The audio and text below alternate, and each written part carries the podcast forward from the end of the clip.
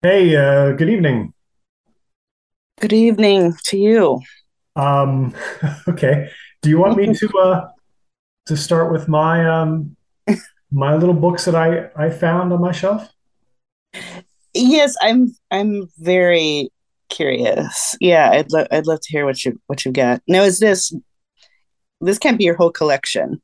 No, no, I, I just found three. I'm sure I can find more if I go through, you know, my my boxes, but I just I just grabbed three real quick. And in fact, one of them I'm not even sure. I don't even have a memory of buying from the store, but the price, you know, is penciled in there on top of page five, so I must have gotten it. I have no memory of of, of buying this book. Um, Yeah, give me give me a taste.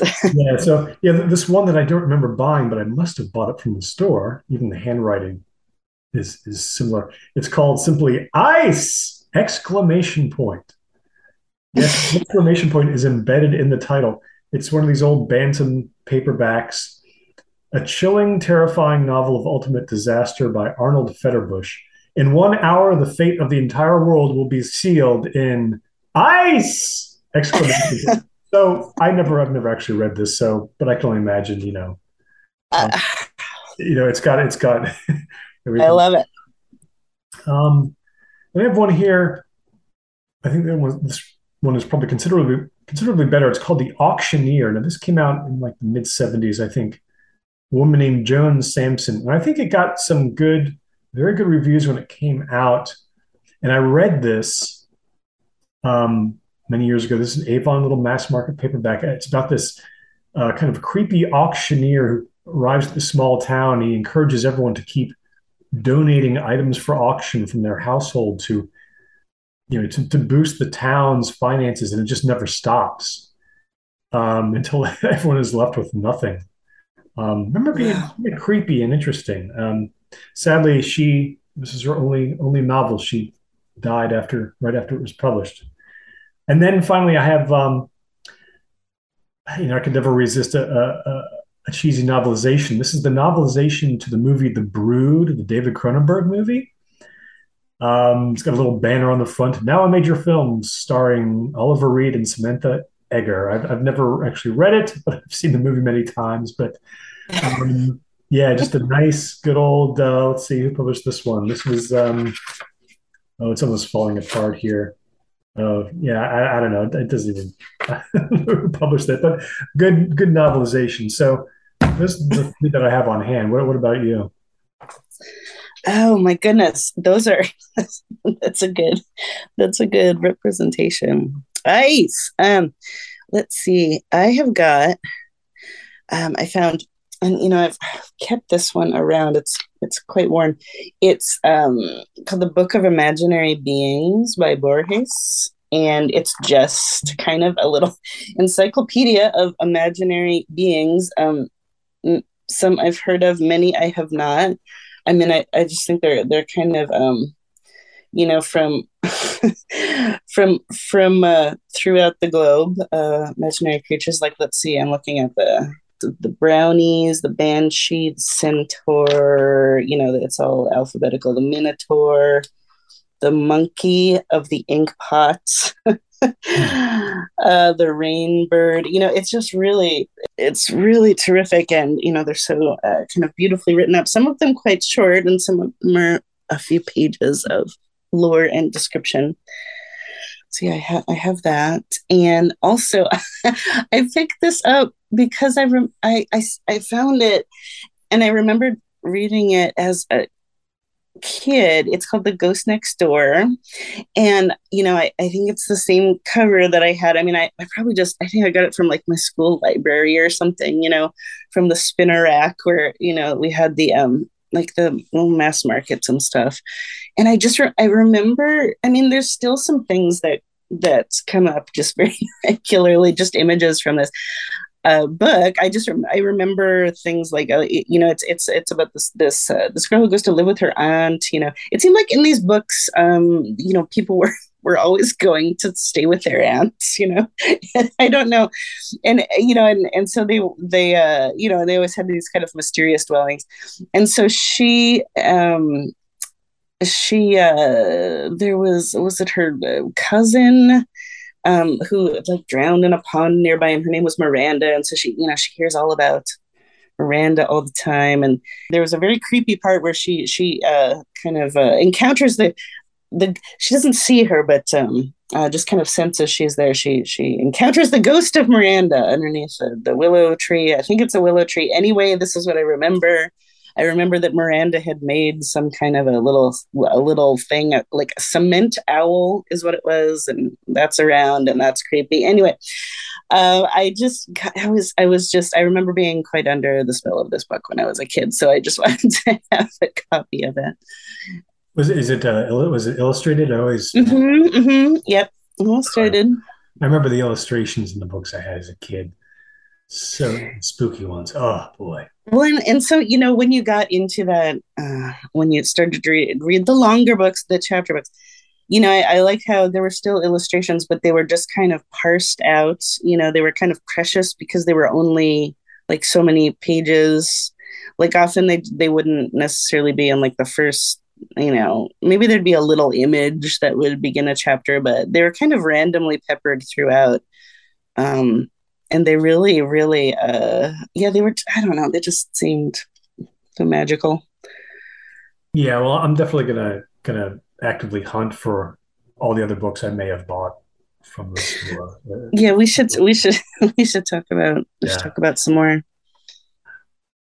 Um, you know, in your email, yeah, what was that idea that you had um, about the, the, the phone books? Um, yes, Rem- you know, remember the phone books? I mean, we did. We we are talking about phone book days. I guess it would be difficult if we don't even quite recall the exact area, but um, would it be worth looking in some kind of I don't know if there's an archive of phone books? Um, I don't know. I, I've never really tried to research something that way, but there must there must be something like that. Yeah, I had thought about that, like the the actual physical phone books, because that would be the probably the only way, the only only record, because I'm sure they don't keep past phone book databases online.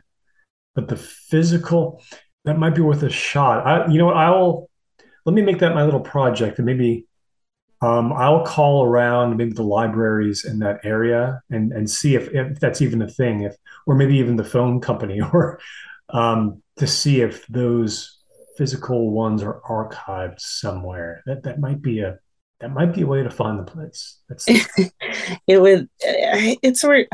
It's worth a. It's worth a try. Do you remember anything about who worked there? Like any do you remember any staff? Uh, mm-hmm. Yeah, um, I actually do. Um, but I just remember, I can only remember two people. And like, I know there was, I, what I remember vividly was the, the man and the man who worked there. I remember this guy, oh, you know, 45, 50 years old very severe looking, very angular face, um, almost looked like kind of a rough character. And I remember thinking he had a tattoo on each arm, but they weren't like uh, hipster tattoos. They were kind of cryptic and strange. I, I, just remember thinking I saw this guy three or four times in there at, at, at the front. I remember thinking that this guy is a sailor. You know, he had it just everything about him just exuded like the sea like like he had lived a life on the sea and now somehow he had wound up very quiet never said a word to me when i bought a book from him sitting behind you know the front counter at this used bookstore. And i never you know i never even saw him like getting up and moving around or maybe reshelving or something. He was just planted there. Sometimes he'd be reading. Um, i remember him very vividly. Just this this guy who seemed to have crawled out of the pages of like you know like a joseph conrad novel. Very very brooding and silent and and just and just waiting for the chance to get back on a, on a great seafaring whaling voyage or something. And i remember woman i remember this woman but not not so much. Um what do you do you know this guy i'm talking about? I don't know him, but I I do remember I remember a woman um, who I, I guess she's the only one I remember. Uh, sh- she, the first thing I remember about her was that she had this great, um, kind of this long, wild black hair that was that had a lot of silver in it. So it was like silver black hair.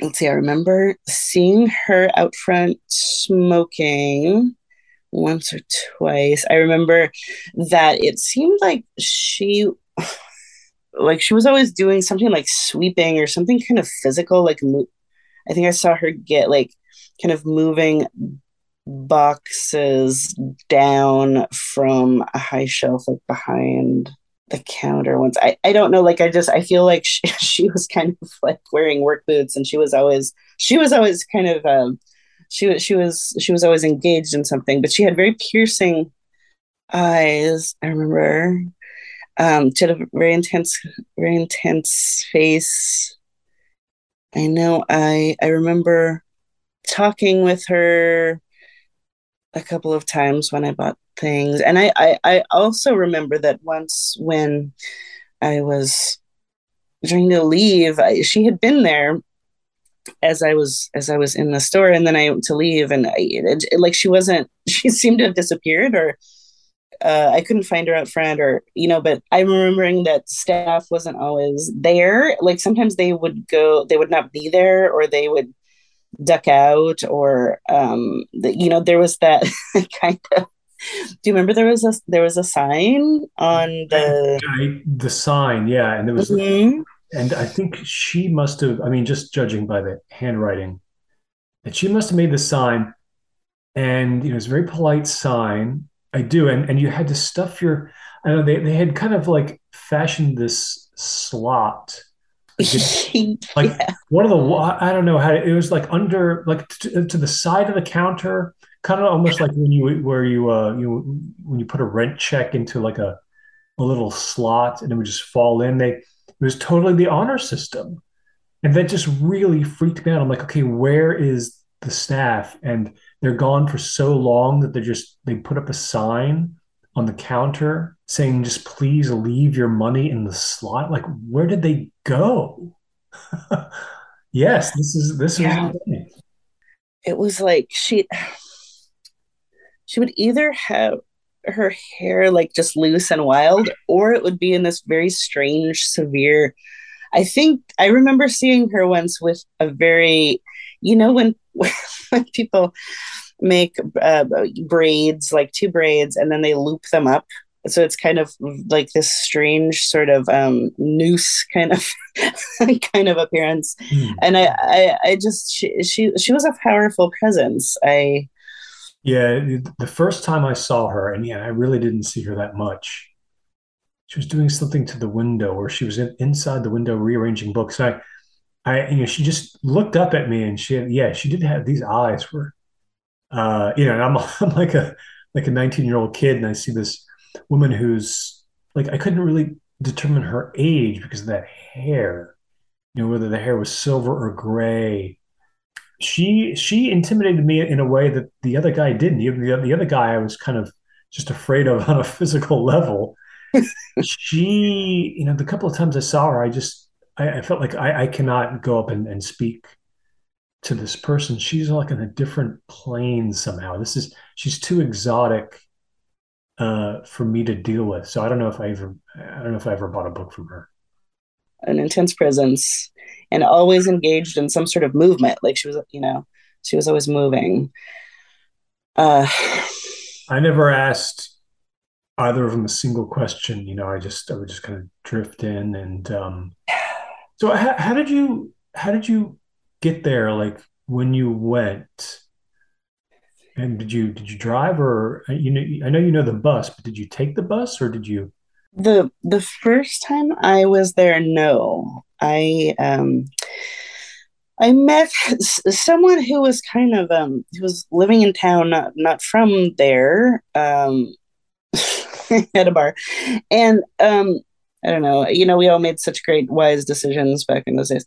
I went to. I agreed to go to to go uh, over and hang out at his place, and um, he drove there and he act, he actually again i'm trying to put together the actual sort of town or you know um, street intersection because he was he was living in like a really strange you would you wouldn't think it, it's an old uh, like an old apartment building. You, go he, it was like just in the middle of it was like on this mountain. There was like nothing else around. It was very it was it was in you know it was very quiet. Uh, nothing else going on. In in kind of the middle of almost nowhere. Um, and you you opened the front door to this place, and I remember being shocked at just the oddness of this. It like had this red carpet, weirdly antiquely opulent, and it just seems so out of place. Um, and it's it's hazy. I think there were oh, there were things being ingested. I'm sure. I'm, I'm, sure. I'm not sure what things, but you know, yeah. probably a grab bag of things. And so, but it was kind of uh, reaching sort of this wondrous kind of pitch. And at one point, he said, "I, I want to show you something." And so we went outside. We went onto a like a little trail down through the trees. And it was really dark and um we were on that trail winding down for a couple of minutes. And then we just emerged onto a street below. And this that store the or at the you know when i first saw it it was the the building that contained that store. I didn't know what it was uh, was just revealed. It was just right there, and so it was just this feeling of like going in through the trees and emerging at this place. And I mean, I was very, I mean, disoriented, of course. And we, you know, we went in. I don't know how long we stayed in there, but yeah, it was like it seemed it was the middle of the night, and this place was just there. Just the door was open, the lights were on, and um, then we were in there for a little while. And then I remember him driving me back to driving me back to town very early in the morning, like five or remember it was just starting to get light, but it was also just starting to snow. It just seemed very uh very strange and, and wondrous. And I um yeah so that that was my first that was my first visit to to the bookstore. I mean i've never been back to the campus. Um i've have you ever gone back? Uh, no i i haven't. Oh i you know i i think about it a lot. I i actually dream about it a lot um that area. I haven't sworn to stay away or anything but I don't know what you do for a living, but I, you know, I'm right now. I mean, I'm just doing kind of odd jobs. I'm doing several.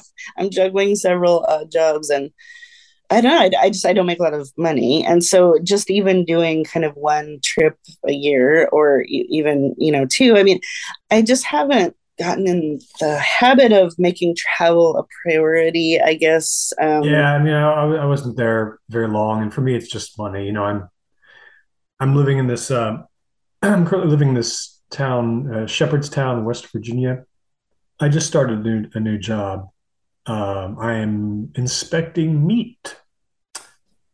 Um, it was just, you know, it was a thing that was they were hiring for, and I was getting kind of desperate. So it just, you know, it's just too far to travel. What uh, I, I've forgotten where you are now physically. Um, I'm in New Mexico. You know, I, I don't want to kind of artificially bring it back to the remember that the, the book we were talking about? The book yeah. on the floor in the horror section. Um yeah. I mean i've been having more and more kind of flash images of the stories and even you know the times i was reading it i was hoping maybe you had i don't know if you have any more thoughts. Is anything else occurred to you about that that, that book I do remember the first time I looked at it, I, I remember writing some, oh, this seems so uh, kind of fun but sort of precious. I, re- I remember I had a pen with me but no paper. So I remember writing a couple of um, sentences on my hands because like, like on the back of my hand because I just want, I just thought that they just really struck me. And I think that they were from one of the stories, like the ending. I remember it, it was kind of, I'm remembering that it was kind of an abrupt ending, but it was just so closed up yet opened up at the end with these with these two or three lines. I just was I remember writing them on my hands and then um after I, when I was home later you know, I mean, I guess we're not talking completely sensibly here, but instead of just like write, you know, tra- you know, while the ink is is there, like writing them on a paper or something. I remember I took a bath and I didn't want to. I didn't want the ink to slough off quite yet, so I remember putting like a um, oh gosh, like a Ziploc over my hand. It was my left hand, and like rubber banding it to my wrist so it would preserve. So it would preserve the the lines a little longer on my on my skin. I guess it was just yeah, it wasn't only those lines. It was like that I had written them on myself. You know, it's like I wanted to keep them on myself a little a little longer. Oh, so many. Um, again, lots of swirling images. Um, but it, the place is it's pretty deeply etched for me i should really try to make it happen. Maybe i should maybe i should go back. I don't i don't know. I don't know what's keeping me uh, but maybe i should also listen to the voice that's keeping me from doing it. I, I don't know. I get i'm confused. Um, i just wish i wish i had that book.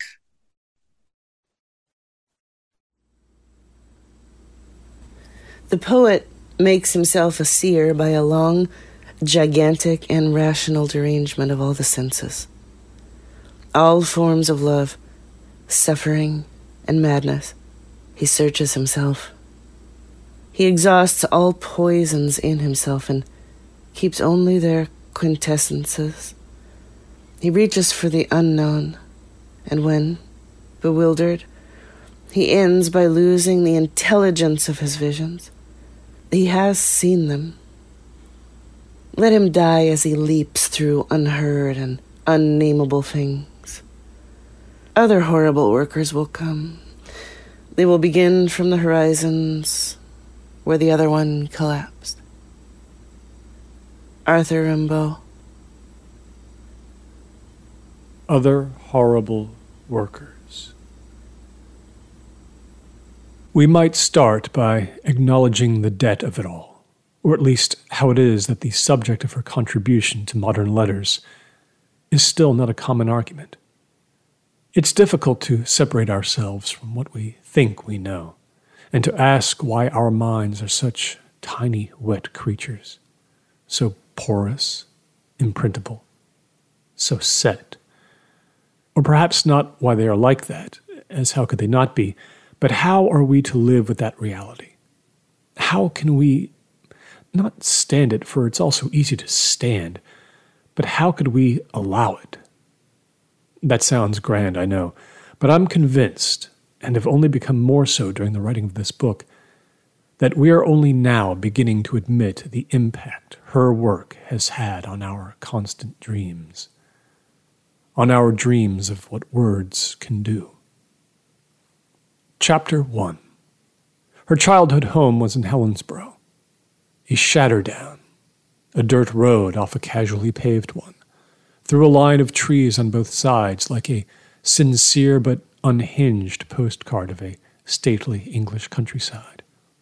That was where her father unearthed remains of a foundation, and he built strangely off the side of it and around, with an impractical blindness of the innards of a home or an inelegant failure to understand what a home for his family should entail, and was seemingly content to dwell on the rocks and the stacked walls, on the shell of the barrier of it, on the declaration of it, wild and tan and pink in the firefly grass.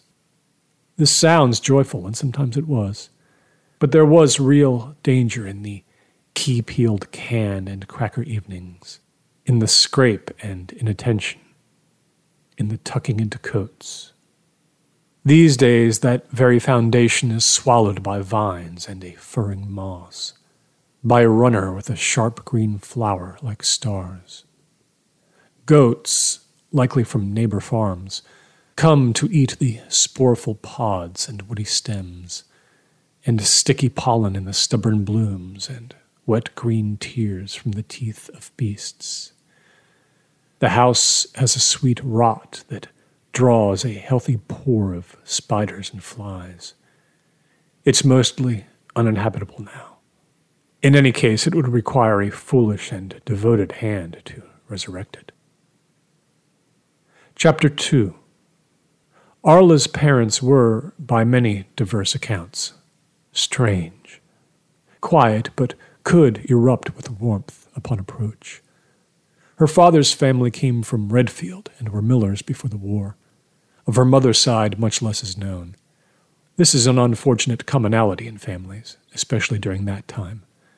When surnames go vapor, go swallowed, a lesser is made.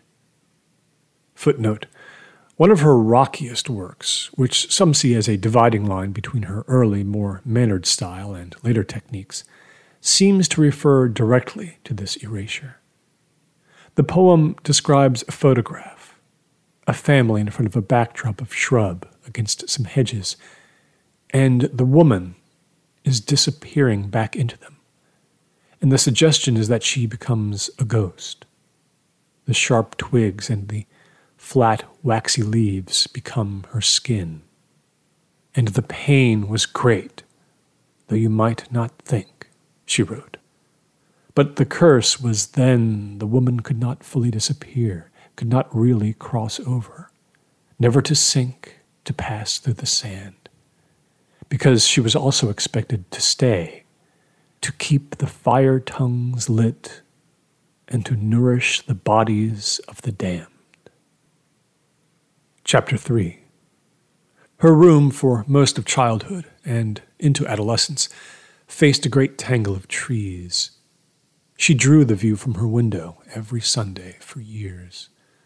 What's remarkable is not necessarily the dedication to this discipline, though there is that, but the way that the pictures themselves were wildly, shockingly different.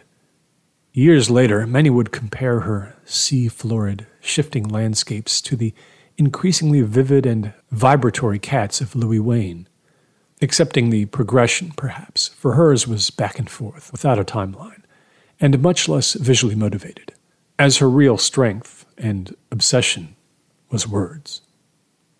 Footnote Later on, under her window, some bones were discovered, and some old jars of paint, some rust hewn nails. Chapter 4 the marriage wasn't really legal, but they decided to tell people that it was. Footnote. Well, he did, mostly. Maybe this was an extension of his slightly more buttoned up background. It came and went, but it was there, and sometimes it underlined things. Maybe it wasn't so much that they cared what people thought, they found companionable and empathetic spirits in the pubs at night. But those things build up. They chew. Chapter 5 They found an apartment off the curling main street of the town. It was small, so small she barely had a space to write. What she settled for was a kind of closet. She could just fit a stubby desk. It felt, she would often insert, like a grave. For his work, which at this time was taking shape as big, smeared figurative expressions, he took a studio down the road. He sort of rented it by doing favors for the woman who ran the pottery shop. She, as a kind of artist herself, had a soft spot for the two of them. She invited them over and fed them and gave them some of her late husband's clothes. She sat them around her table, and they all drank and she played music, her favorite songs from when she was a girl. She told them stories about her husband, how they promised one another the moon, and how it happened that they couldn't keep that promise. She didn't hold it against him, she said. She'd seen what came for him in the night. Chapter 6 Arla confessed that one of the things that attracted her was the way he wore a watch, with the tongue sticking out the side. It was a kind of studied carelessness, she thought, a kind of genius.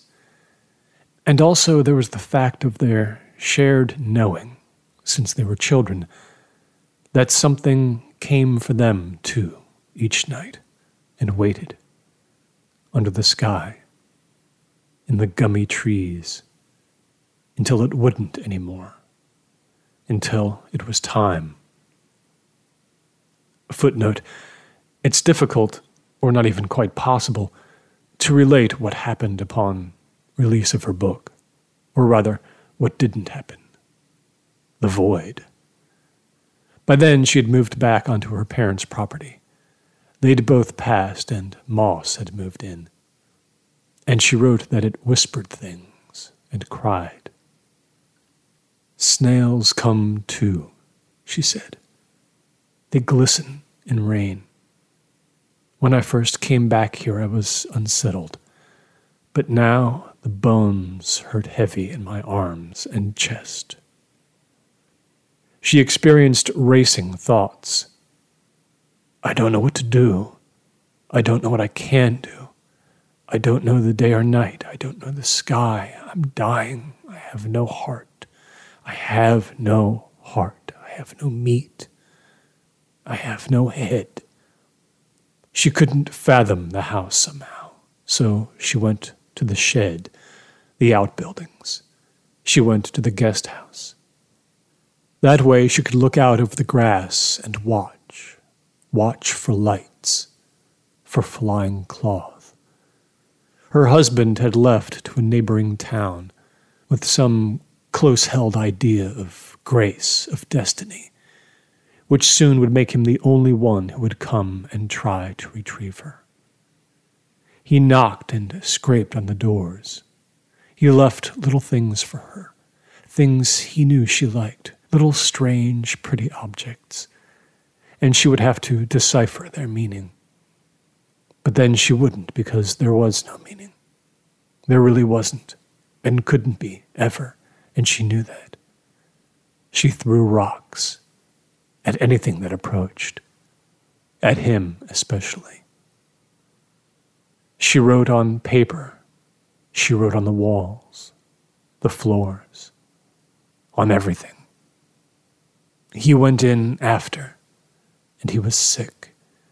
And he cradled her head and pulled up her hands and examined her fingers. He understood both that his work there was done and also just getting started. Like Ginsberg peeling sick puzzles from a Tangier's floor, piecing them together by a stove. This is what it took but it was there. There could have been more, sure. He had to make some decisions. But when you have something that starts with, the world is a face in the pale, dirty grass, and ends with, God has forgotten, you have to just begin. And this should free you, or not concern you at all. Here Drink. Breathe and watch the rings around the stinging sun. Breathe and choke on plumes. The tiny, elegant feet of angels are shaking in a blister parade. Anyhow, you know. You know what has to be done.